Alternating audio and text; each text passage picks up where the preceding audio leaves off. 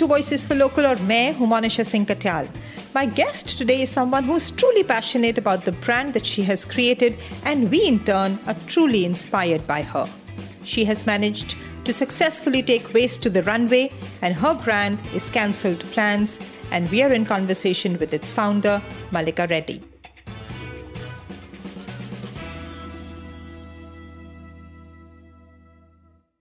Hi Mallika, thank you for being a part of Voices for Local. I'm looking forward to our conversation. Thank you so much for having me. Lovely to connect with you. You know, Mallika, I want to know from you that you started off studying architecture and now are a founder of a successful, sustainable fashion brand. What made you decide to switch careers? I think a good clue will be the name of my brand itself, which is Cancelled Plans. I think oftentimes, you know, we set out with these goals as kids and dreams that we have, based on the little exposure that we have, that as you go along, you learn more, you discover more, you want to do different things. So I think something like that happened with me as well. I was very keen to do architecture. It was very interesting. And then, you know, somehow during my college education itself, I kind of felt, okay, maybe this is not really for me. It sounds nice and dreamy until you get down to start doing it. And then I did love my education in architecture. It taught me so much. It taught me how to think. It taught me how to imagine a lot of different things. So I'm very grateful for that. But I think like in college, while I started doing it, I said, okay, I want to do something creative, but maybe not so math intensive and so physics intensive. So I think I've always been more on the creative, conceptually inclined. And then I tried a bunch of different stuff. I honestly don't think that anyone should just pursue the one thing that they start off with. So I think like I discovered and found many paths which kind of led me here. And I did do some branding. I was working in branding. I worked at a healthcare company. So I tried different things, and I genuinely feel that like sometimes cancel plans lead to the best outcomes. True. No, because your brand is truly inspiring. And I like the name Cancelled Plans because it's just such a unique name. And like you said, it's about cancelled plans and you come up with something totally different. So is that the reason why you decided to call the brand Cancelled Plans? Uh, multiple reasons. There was actually this one John Lennon quote that really inspired me, which was, life is what happens when you're busy making plans. So that kind of hit me and said, you know, what if we cancel those plans and we don't have to be so rigid with ourselves or with the ideas that we put on ourselves, and we try canceling those plans to do something different and not hold ourselves so strictly accountable to those. And also in terms of like the story of what the brand is, we collect waste from factories, which usually typically end up in the oceans or landfill. So we said, you know, let's cancel those plans. Let's cancel the plans that these go straight into the dump. Let's see if we can give them a new life. We can give them a second life and like create something even better, because, you know, often the materials we work with are very high quality. So like sometimes they just go to the waste without even serving any purpose at all. Exactly. You know, so you do use a lot of unconventional materials, like, you know, right from socks, t-shirts, sweatshirts, to masks and even to condoms. Working with materials yeah. like foil, plastic, they obviously must have required a lot of experimentation and as well as some trial and error. What is your process from waste to the runway? I think the process is kind of saying that, you know, anything can become anything. So let's not limit ourselves. And we do kind of start from that very open-ended kind of exploratory phase where we say, let's see if we can create a surface. Maybe we can create a texture. It starts almost as primitively as that. And then that kind of evolves into, okay, now that we've come up with something, how do we make it usable? It's very free form. It's very intuitive. It's very, you know, you feel and touch and play with the materials, and honestly, most of the times the materials tell us what to do. So it's in that sense, we're very kind of open to experimenting, trying out different techniques. I'll see, you know, anything. And then I'll see, wait, can we maybe make that with waste? Or can we maybe try creating something that nobody's ever seen, or something that everyone has seen? Nobody actually knows that you can create it out of waste as well. Yeah, yeah, absolutely. So, yeah, I mean, we don't have a very strict process. No, but tell me some of the interesting things that you've created out of waste, which were completely on the spur of the moment that you decided, you know, this is what the fabric looks like. Let's try and experiment and create something different. I think the one that usually kind of takes everyone a little bit by surprise, and also for us, it's like our headliner, it's our most controversial, it's the material that we made out of the condoms. I think, you know, we visited a factory which is close to Hyderabad, about thirty kilometers away. We do try to work with factories that are close by as well, so that, you know, transport and things like that also are taken into account. And we just went there with an open mind. You know, it was just kind of like, we'll go to any factory and we'll find some waste or the other. And so we did go to this factory, and then we thought maybe we'll maybe use their packaging, we'll use their cartons, we'll use their tape. But then we were like, what if we use the actual condoms? Because about eight to ten percent of every batch is defected and they have holes in them. And you obviously don't want condoms with holes of getting course. into the market, because there is a lot of counterfeiting and things like that. So we said, okay, this is there. And I said, okay, so typically what happens to these defected condoms? And they usually like melt it down and become the soles of chappals, or sometimes become like go into tire making if they were reused. So then we said, you know, let's maybe not downcycle them and decrease their value, but how can we like increase their value and make them like really cool? So we started using like embroidery and trying to make flowers out of them. And then we saw that it was like looking very like delicate and luxury and all of that. And we were like, this is really cool.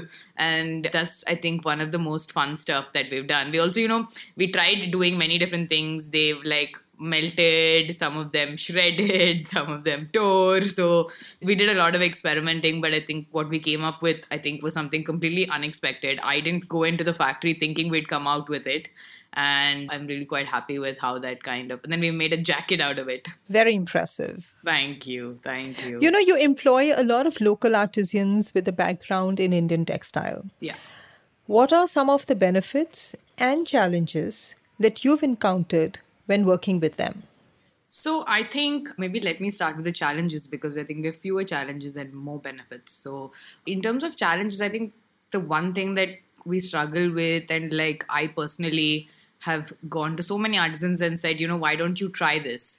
They've never seen this. They don't know what it is. They're kind of like, I don't know if it'll work. And it also for them takes a lot of time to, to adapt. Get used to a new material, to adapt. Yeah. And, you know, on first blush, I mean, if someone came to me and said, you know, weave this out of like tablet blisters, I would be like, are you crazy? So I think, I mean, it's valid where they're coming from. So I think a lot of the challenge comes in convincing them to like try stuff. And, you know, oftentimes they have to put a pause on something else that they're doing, because that is like, for example, like a loom setup. There yes. is a traditional loom setup. Yes. They'll have to change everything.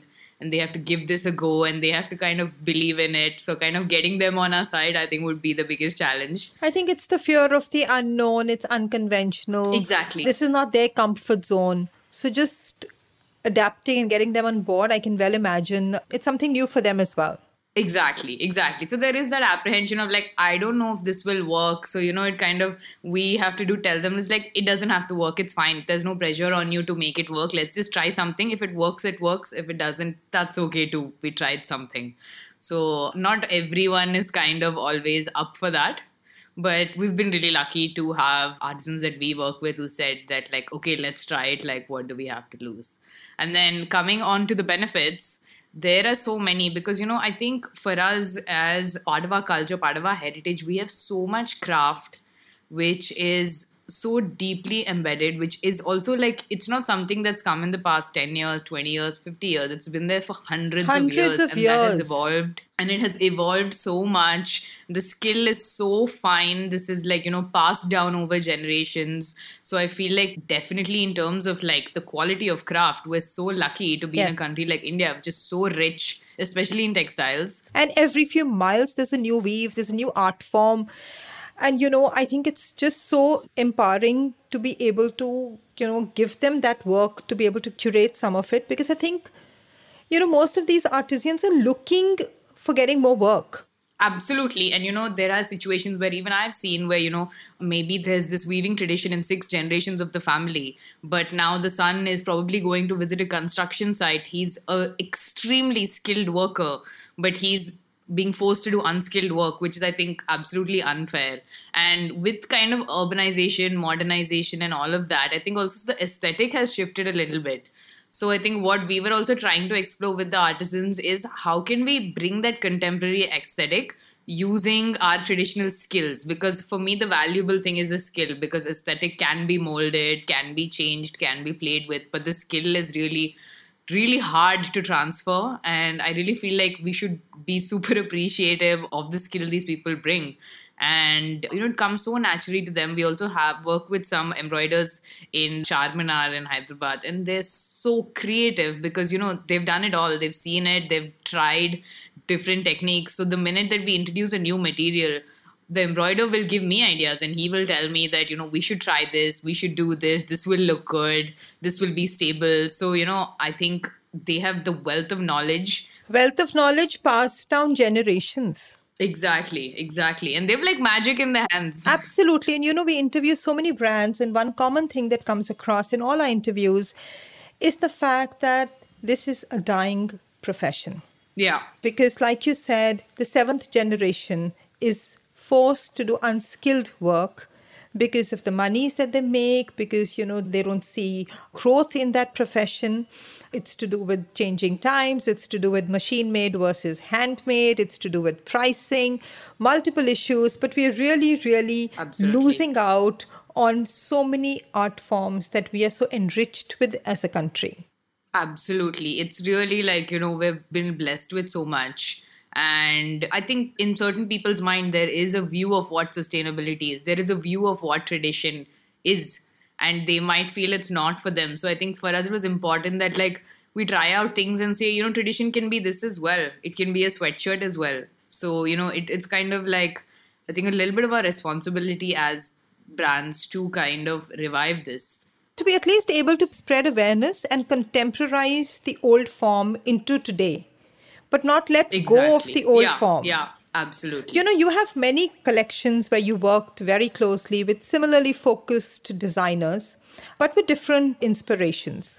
Can you share with my listeners some yeah. of the experiences working with them? Absolutely. So for me, I think right from the get-go of the brand, I did decide that, you know, collaboration is going to be a big part of who we are. Because, you know, I can look at a pile of waste and I say, maybe we can make this. Maybe you'll look at it and you'll tell me, let's try this. So I really feel like we stumbled upon these materials that lend themselves so differently to different people and different perspectives. So I was keen to bring in voices like that to work with. And I've been very lucky to have kind of very diverse people I've worked with, actually. Like there is a bridal wear designer called Aisha Rao, who works with a lot of like applique. She uses upcycled textiles to make her bridal wear as well. So we had that in common and we really hit it off. And then we are kind of a streetwear brand and she's a bridal wear Absolutely. designer. So I think we kind of... But what a great synergy. Married that in an interesting way. And I think that's the kind of point that we were trying to make, both her and me as well, is that, you know, creativity will expand. It's a spectrum. It's not that we're not competitors, but we come together so well and we shared ideas. It was such a great working experience. And this was actually something that we did during the lockdown. So it was kind of little challenges here and there with getting people and stuff like that. But it was a great collaboration. We also did work with Aditi Rao Hydari, who is a good friend of mine. And she was here in the lockdown. And we said, let's, it was just kind of me and her working on stuff, putting things together. And it was almost like a home project, like a project that we did in our summer holidays, and we were able to kind of bring that to life, and we kind of brought in her personality into our stuff, because like our own brand, we try to keep it a little bit neutral and bring in the voice of the collaborator, because we like to kind of form that foundation for the people that we collaborate with. That was super fun. That got us a lot of visibility. So that was really nice. No, but I do feel, like you said, it's a world of collaborations. So, you know, the more you collaborate, what you'll end up actually doing more than anything is building awareness to a larger community. Absolutely. Absolutely. And we also did collaborate with a musician. So we have kind of, you know, we have a broad spectrum of people that we did collaborate with. And I really, really believe that for any brand to grow, collaboration is super yes. important, because how much can you listen to your own voice? You want to also learn, you want to grow, you want to... have different perspectives. Absolutely, yeah. yeah. So, you know, your brand is centered around sustainability, which is an important focus in the fashion scene overall. I want you to tell my listeners and other brands on how you think other brands can be more environmentally conscious while keeping their costs in check. Oh, that's a very difficult question. And I think especially in a country like ours, it's a very difficult thing to achieve. So maybe I'll break it up into parts okay. and say that, okay, let's talk about like the environment first yes. and then we'll talk about the costs. costs. Correct. So I think something that I have noticed in our business and in fashion especially, there is an issue of creating excess. There is always more inventory than people are buying. There is this kind of need to keep making things. I think maybe the first thing that we can try as brands is to kind of have some kind of predictability on that. Try not to create the excess because, you know, however sustainable you are, you use water, you use electricity, you use power, you use all of these things which do contribute towards the environment. Obviously, using natural materials is great because they do degrade, they do kind of have a shelf life. I think also upcycling can be kind of a lot more like even for us within our own brand, like when we do have waste, we kind of bring it back and we are a brand that purely works with waste. So for us, maybe it's a little bit easier, but we do try to upcycle the waste that we create ourselves. So I think kind of even, I mean, just starting off in terms of awareness, just to see how much is getting produced, what is the excess, what is the waste, just knowing that I think brings a lot of consciousness. And I think especially, you know, right now, sustainability is a hot new word. Everyone loves to use it. There's a lot of greenwashing going on, which helps you market your product. But I think, you know, we are already seeing the impact of the climate crisis. It's only getting worse. Fashion is the one of the most, if not the most, polluting industries. So I think just kind of taking that not as a scary doomsday thing, but like saying that, okay, this is the most polluting industry. This is an opportunity for everyone to kind of see how we can do things differently. No, we are seeing climate change around us all the time. Now climate change is in our face.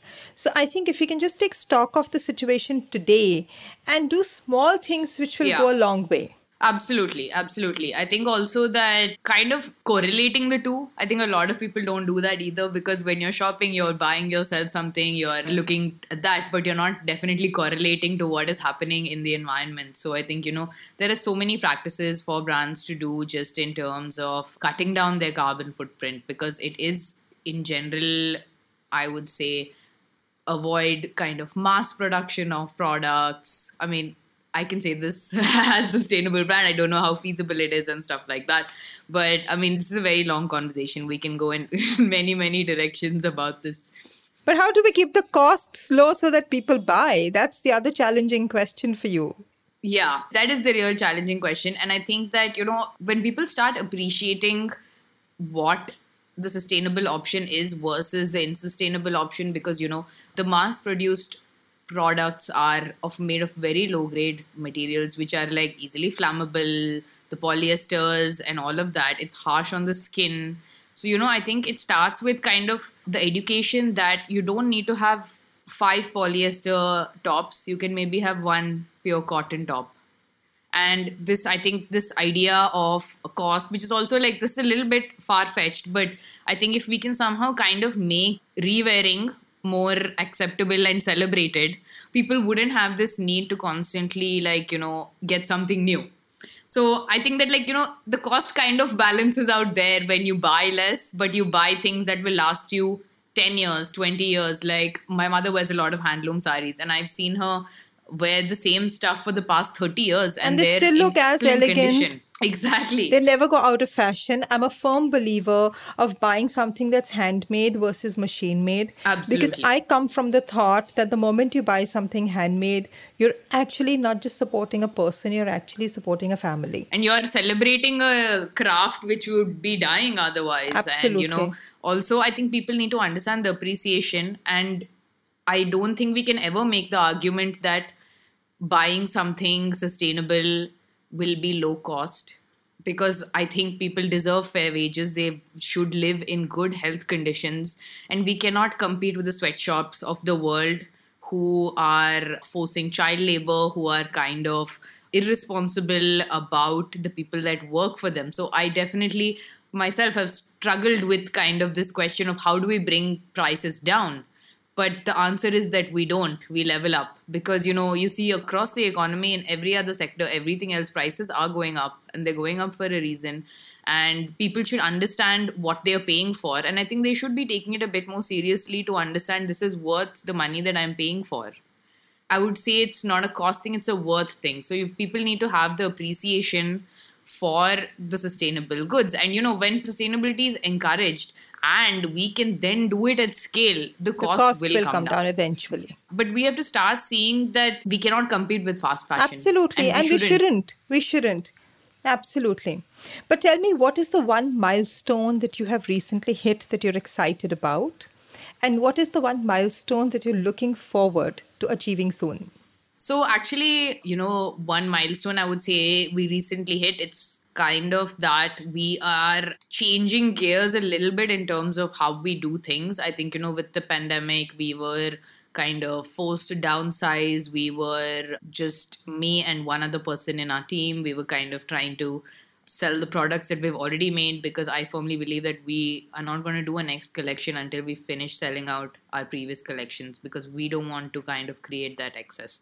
So we are on the verge of finishing that. So that is kind of a good milestone. I think Absolutely. In two weeks' time, we should be kind of closing that out, and we're going to be doing some new exciting things after that. And so it, it's kind of an answer to both. The next milestone will be a next collection.